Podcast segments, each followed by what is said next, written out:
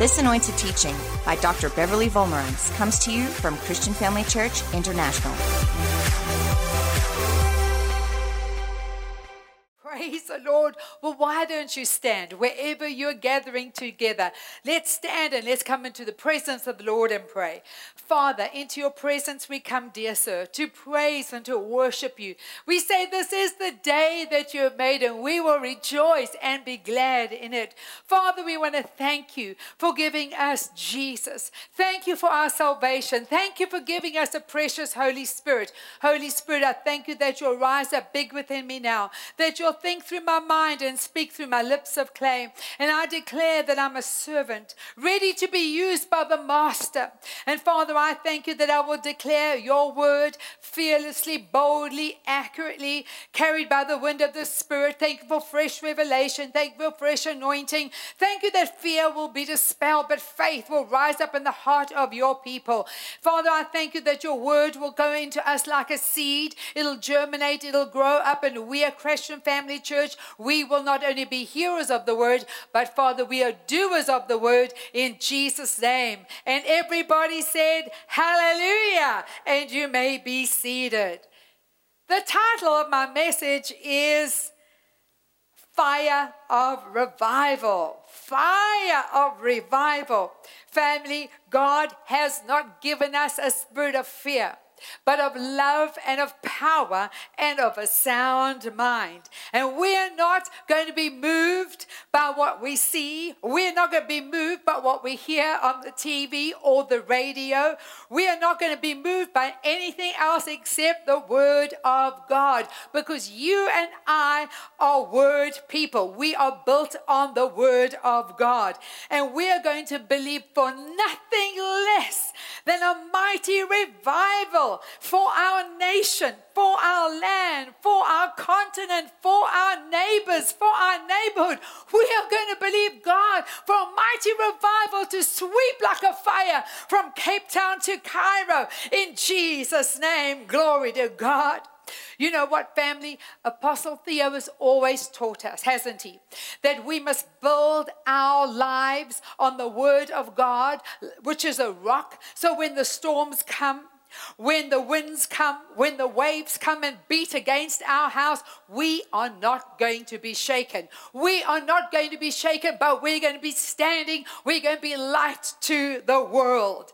Now, you know, true revival will come to a city, true revival will come to a nation. But do you know, family, it is up to us, the born again believer, to change our city. I remember one time reading about Kenneth E. Hagin.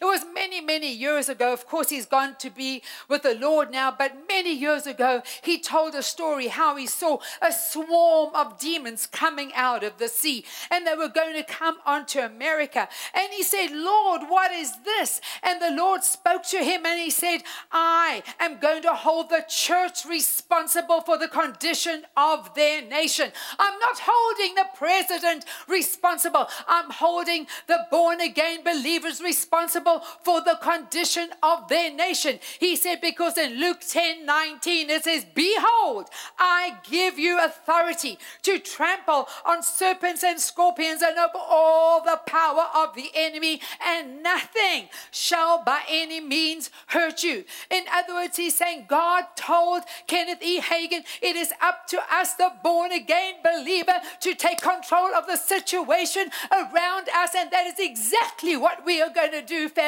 right here in our nation. We are going to believe God for a change in our nation. We're going to believe that the very cities that we live in and our nation is going to be changed. And we are going to change the course of of this nation and we're going to change history in Jesus' name. Glory to God.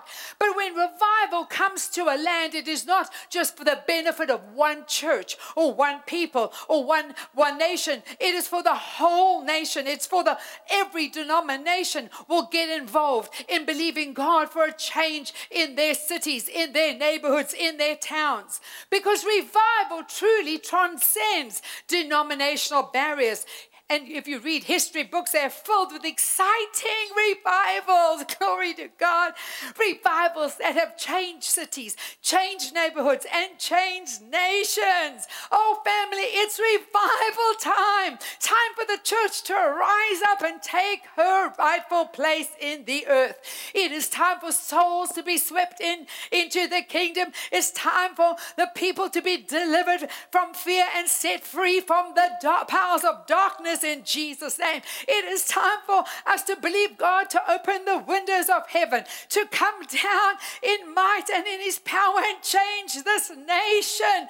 Praise God. We are believing for supernatural miracles, signs, and wonders. Praise the Lord, family. You are going to work miracles, signs, and wonders. It is for the whole body of Christ, not just for the preacher, but for everybody. And you will lay hands on the sick, and they shall recover, and you will cast out the devil, and they will flee in terror. Glory to God. But how many of us today, we will say, I want to be a part of the solution? I believe you and I we're going to be part of the solution.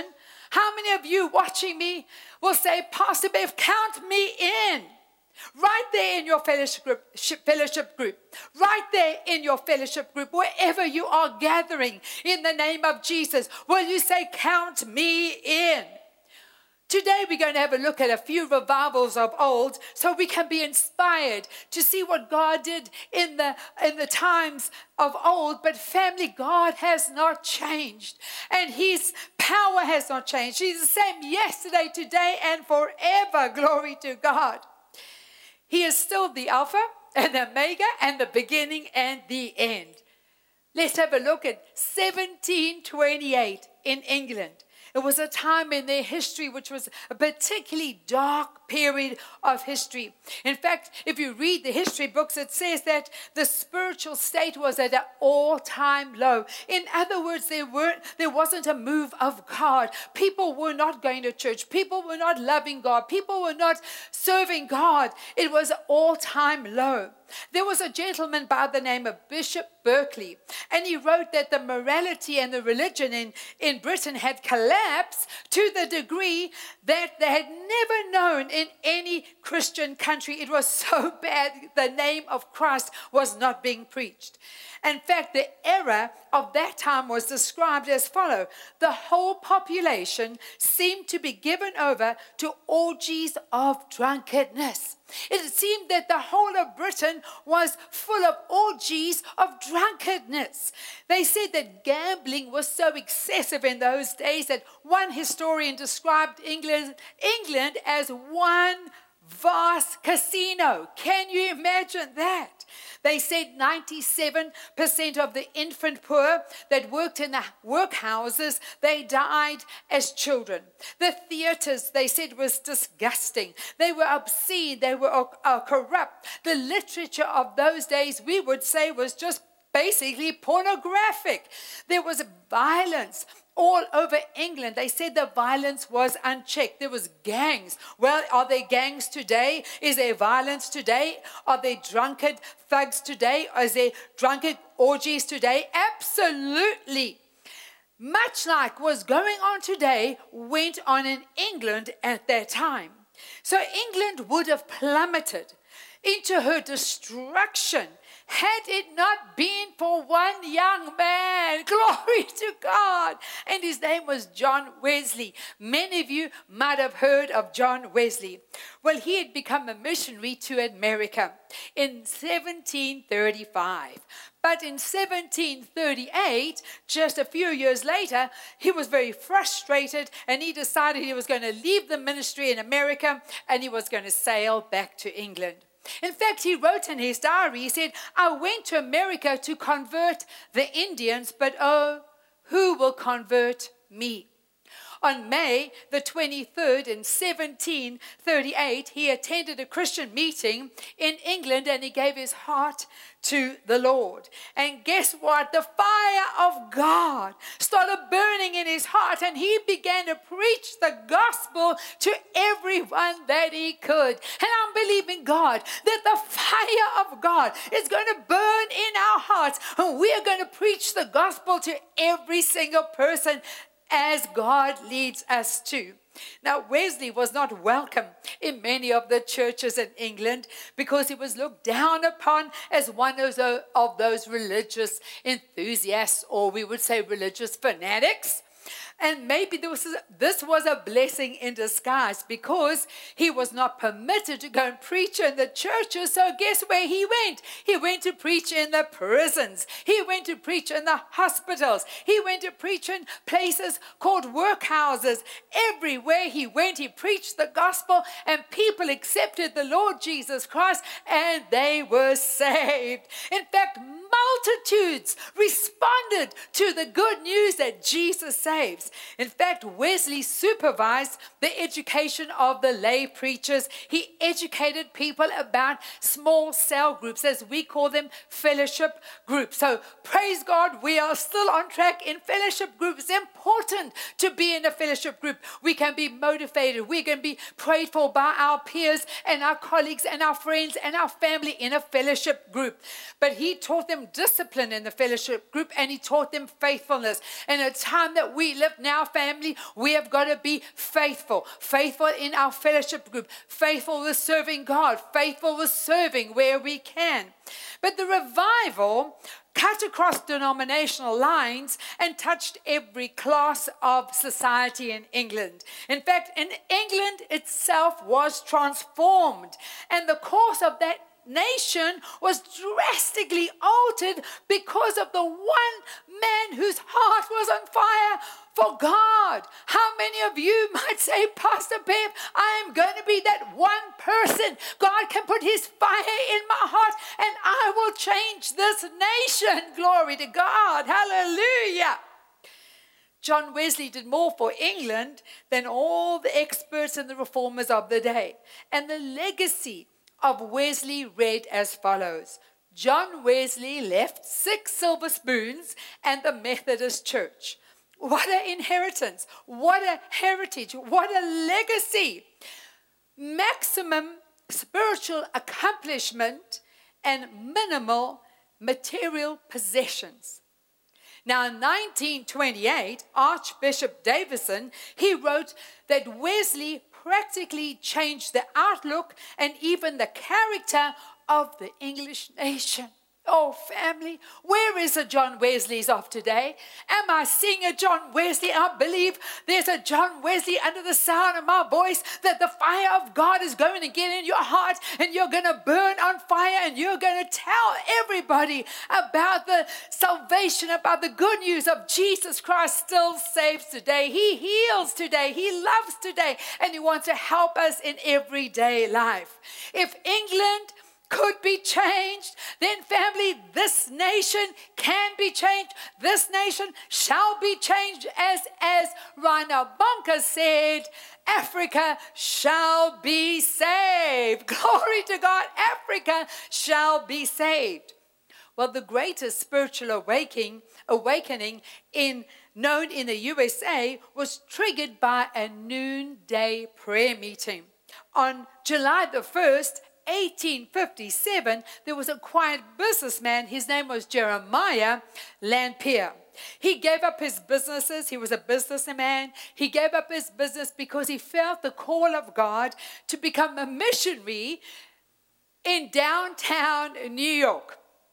He was appointed by a church because, actually, of the Dutch Reformed Church, because the church had suffered loss. Their people were leaving. The congregation was moving out of downtown New York and they were going to go and live in the suburbs, which were much nicer than downtown New York. And so he was appointed by the church to help the church increase in its church attendance. So he decided, well, the best thing I could do to get the attendance to grow is to have an, a prayer meeting. That sounds good, doesn't it? A prayer meeting. But guess what? He decided to have a, a prayer meeting for the businessmen in New York. And at the very first prayer meeting, guess how many people came? Yes, you guessed it, just six people turned up. It was held on the third floor of the Dutch Reformed Church in Fulton Street. But by the next week, there were 20. And the third week, there was 30 and 40 men. And by mid November, the lecture rooms were full of men praying for their city. Within six months, the noontime prayer meeting actually attracted tens of thousands of businessmen who were confessing their sins, getting saved, and praying for revival in their city. Come on, men. We're going to have a revival in our city. Thank God we can pray. Thank God we know how to pray. We're going to pray until something happens, right?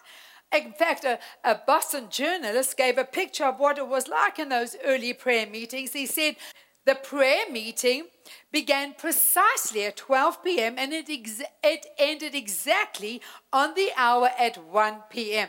He said that the room was fully crowded and the interest seemed to um, get greater and greater day by day. And what began as just a modest prayer meeting, which was held once a week, now seemed to demand more frequent meetings.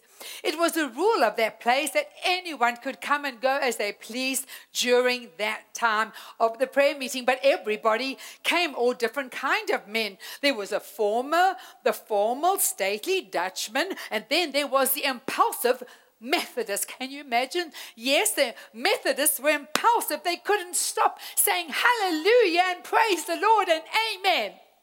And then there was a sober Dutchman with all the Yankee restlessness on his face. And then there was the Baptist and the Presbyterian. They all came in and they prayed as one. There was not one woman that was present in these prayer meetings. And then when the men began to sing, it said it was so beautiful to hear the chorus of men as they began to lift their voices and worship the Lord. But the effect was so tremendous on the city that many ministers began nightly services in which they led the men to the Lord. And then it was a, tra- a chain reaction.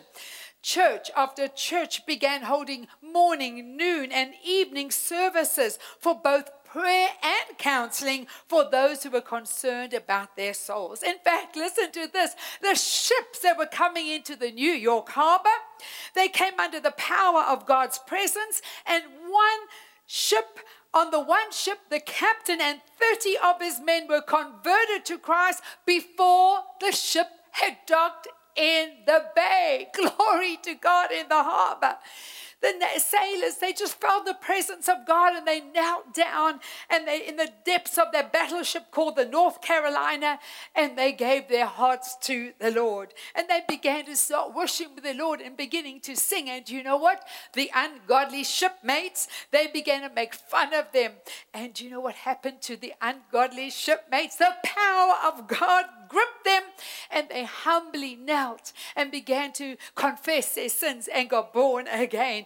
Can you imagine, family, when the planes come into our area, that they come in and even the pilots and the crew and everybody in the planes, they feel the presence of God. They just want to say, God, I need to get to know you as my personal Savior. Imagine if in the taxis and the trains and the public transport, but the presence of God came in the taxis and they just started weeping under the presence of God.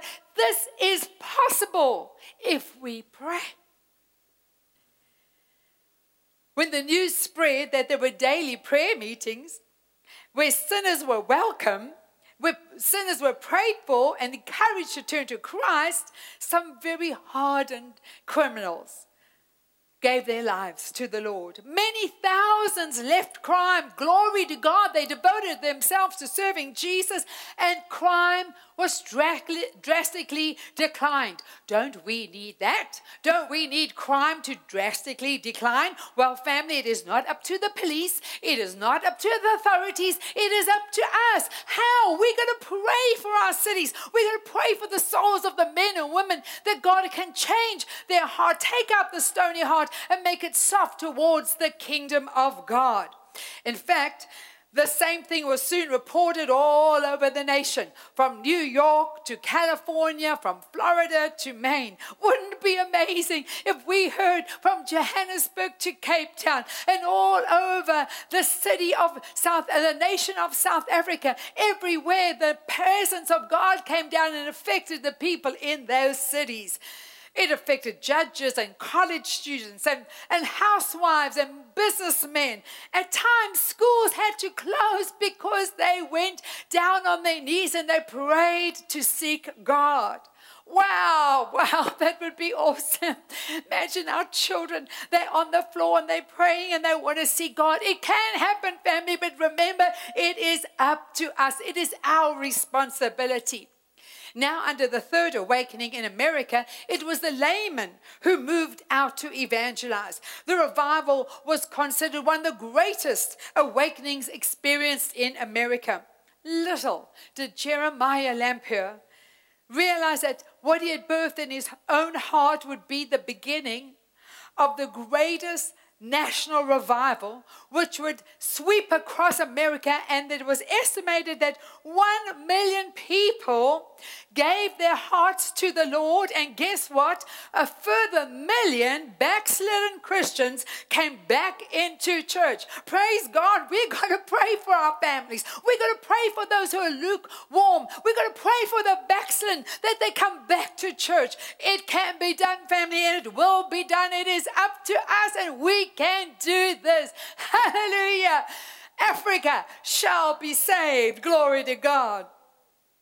James Macmillan, which a young Irishman, when he heard about the revival in America, he said to himself, Why may we not have such a blessed work here in Ireland? And he shared his burden with a couple of his friends, three in fact, and the fire of God went into their heart and consumed them, and they decided they too were going to start a prayer meeting. The prayer meetings became so crowded, and the revival of fire began to spread across the nation. The revival, which was originated in a prayer meeting of just four young men in a little village schoolhouse, made a greater impact spiritually on Ireland than anyone had known since the days of St. Patrick. Oh, come on, family. It doesn't matter where we gather. We can be in a schoolhouse, in our fellowship groups, but we pray and ask God for the fire of God to burn in our hearts and change our city and nation. In fact, the revival, which started in 1859, swept across 100,000 converts into the churches of Ireland. I can see every church filled to capacity in South Africa. We have revival. Let the revival fire burn in our hearts. We receive it now, Father, in Jesus' name. Put the fire of God in our hearts, Father. Let us not be lukewarm. Let us not be complacent, but let us have the fire burning, Father. We can make a difference in our nation. Glory to God. In 1949, in a little cottage near Barvas village on the Isle of Lewis, in the Scottish Hebrides, there was an 84 year old blind woman by the name of Peggy Smith. She and her sister Christine, who was 82, they began to get together to pray. Can you imagine? 84 and 82, two sisters got together and prayed. So we cannot say that we're too old for God to use us. We're not too young and we're not too old. God can use us. They were so burdened for their church because there was not one single young person in their church. And so a verse that really gripped their heart was Isaiah 44. 4, verse 3, it says, For I will pour water upon him that is thirsty and floods upon the dry ground. I'll pour out my spirit upon thy seed and my blessing upon thine offspring. In the NET translation says, For I will pour water on the parched ground and cause streams to flow on the dry land. I will pour my spirit on your offspring and my blessing on your children. And they were determined to pray until God visited their island. Here we have two old women. They are humble. They're in a little cottage, but they prayed from 10 o'clock at night until 3 or 4 in the morning. One night, Peggy had a dream And in the dream, God showed a revival that they had been passionately praying for was close at hand. At that time, revival seemed almost impossible because World War II had taken its toll. Many had left the island to serve in the armed forces, and some of them never returned. But those who did come back, they were disillusioned, they were exhausted, they were confused, and by 1949, the younger generation had very little interest in spiritual matters.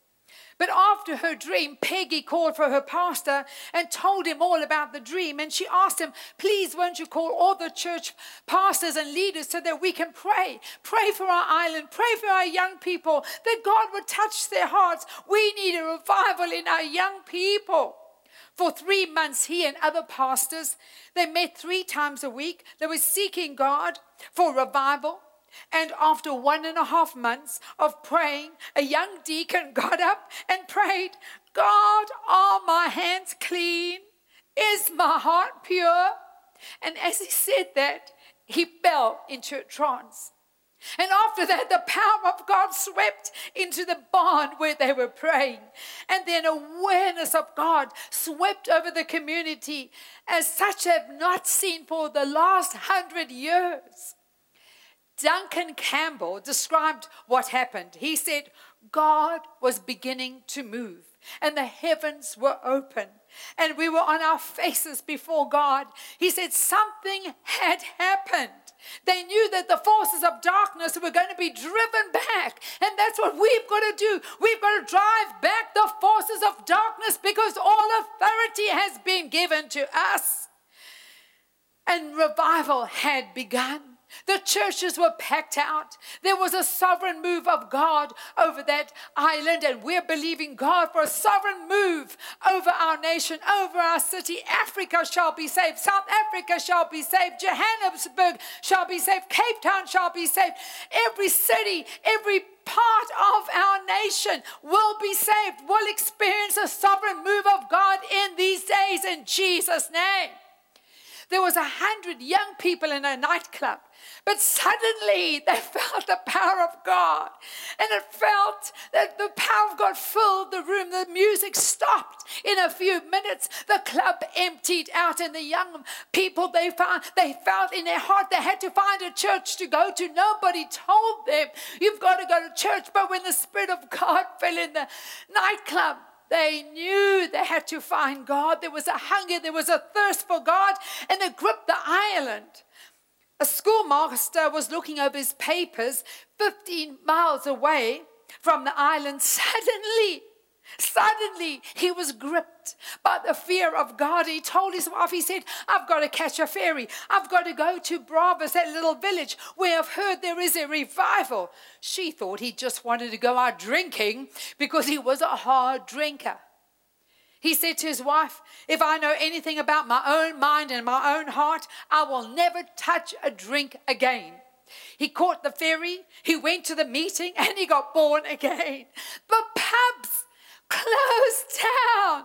The Spirit of God moved over that island in such a way that people were beginning to kneel on the pavements. They were asking God for mercy. And this revival went on for three years until the whole island was swept under the mighty power of God. Many young people got born again and got saved in that revival, and many of them went to Bible school. And many were sent all over the world as missionaries because it started with two old ladies who wanted to see God move amongst the young people. The whole island was changed because of these ladies. They refused to give up on the island, and we will refuse to give up on the nation of South Africa. We refuse to give up on Johannesburg, Cape Town, wherever you may live. We refuse to give up. We are going to see the hand of God fall on us and our people and people around about us, and we're not going to stop praying until we see a sovereign move of God. Thank God for men and women who know how to pray. I believe, family, we are at the crossroads of our nation. It is time for us to step up and say, Jesus, here I am. You can count on me to do my part to change the world that I live in. Family, it's time for us to rise up. We're going to be the light in the dark. And don't forget, you are the most powerful creature walking on this planet. You are the born again, spirit filled Christian. So, family, come on, take your place. Trust God for the fire of revival to be ignited in our hearts, in our nation, in our land. This is a time that we were create, created for. Family, we can do this. We can have revival. God can move in our lives, in our families' lives, in our children's lives. What an exciting time to live. Come on, family. Let's change our world and let the fire of revival fall in our hearts. Well, I believe that you'll be encouraged to pray and encouraged to change the world that we live. And remember, family, Apostle Theo and I love you with all our hearts, and we are praying for you. Thank you. Thank you for joining us during this episode of Living Life with Dr. Theo and Bev Wolmarans. We hope that through this inspired teaching, you had an encounter with God. If you enjoy the teaching ministry of Apostle Theo and Dr. Bev Wolmarans and would like to enjoy more resources, we hope you will visit our website at www.christianfamilychurch.co.za or for our American listeners, www.christianfamilychurchsa.com.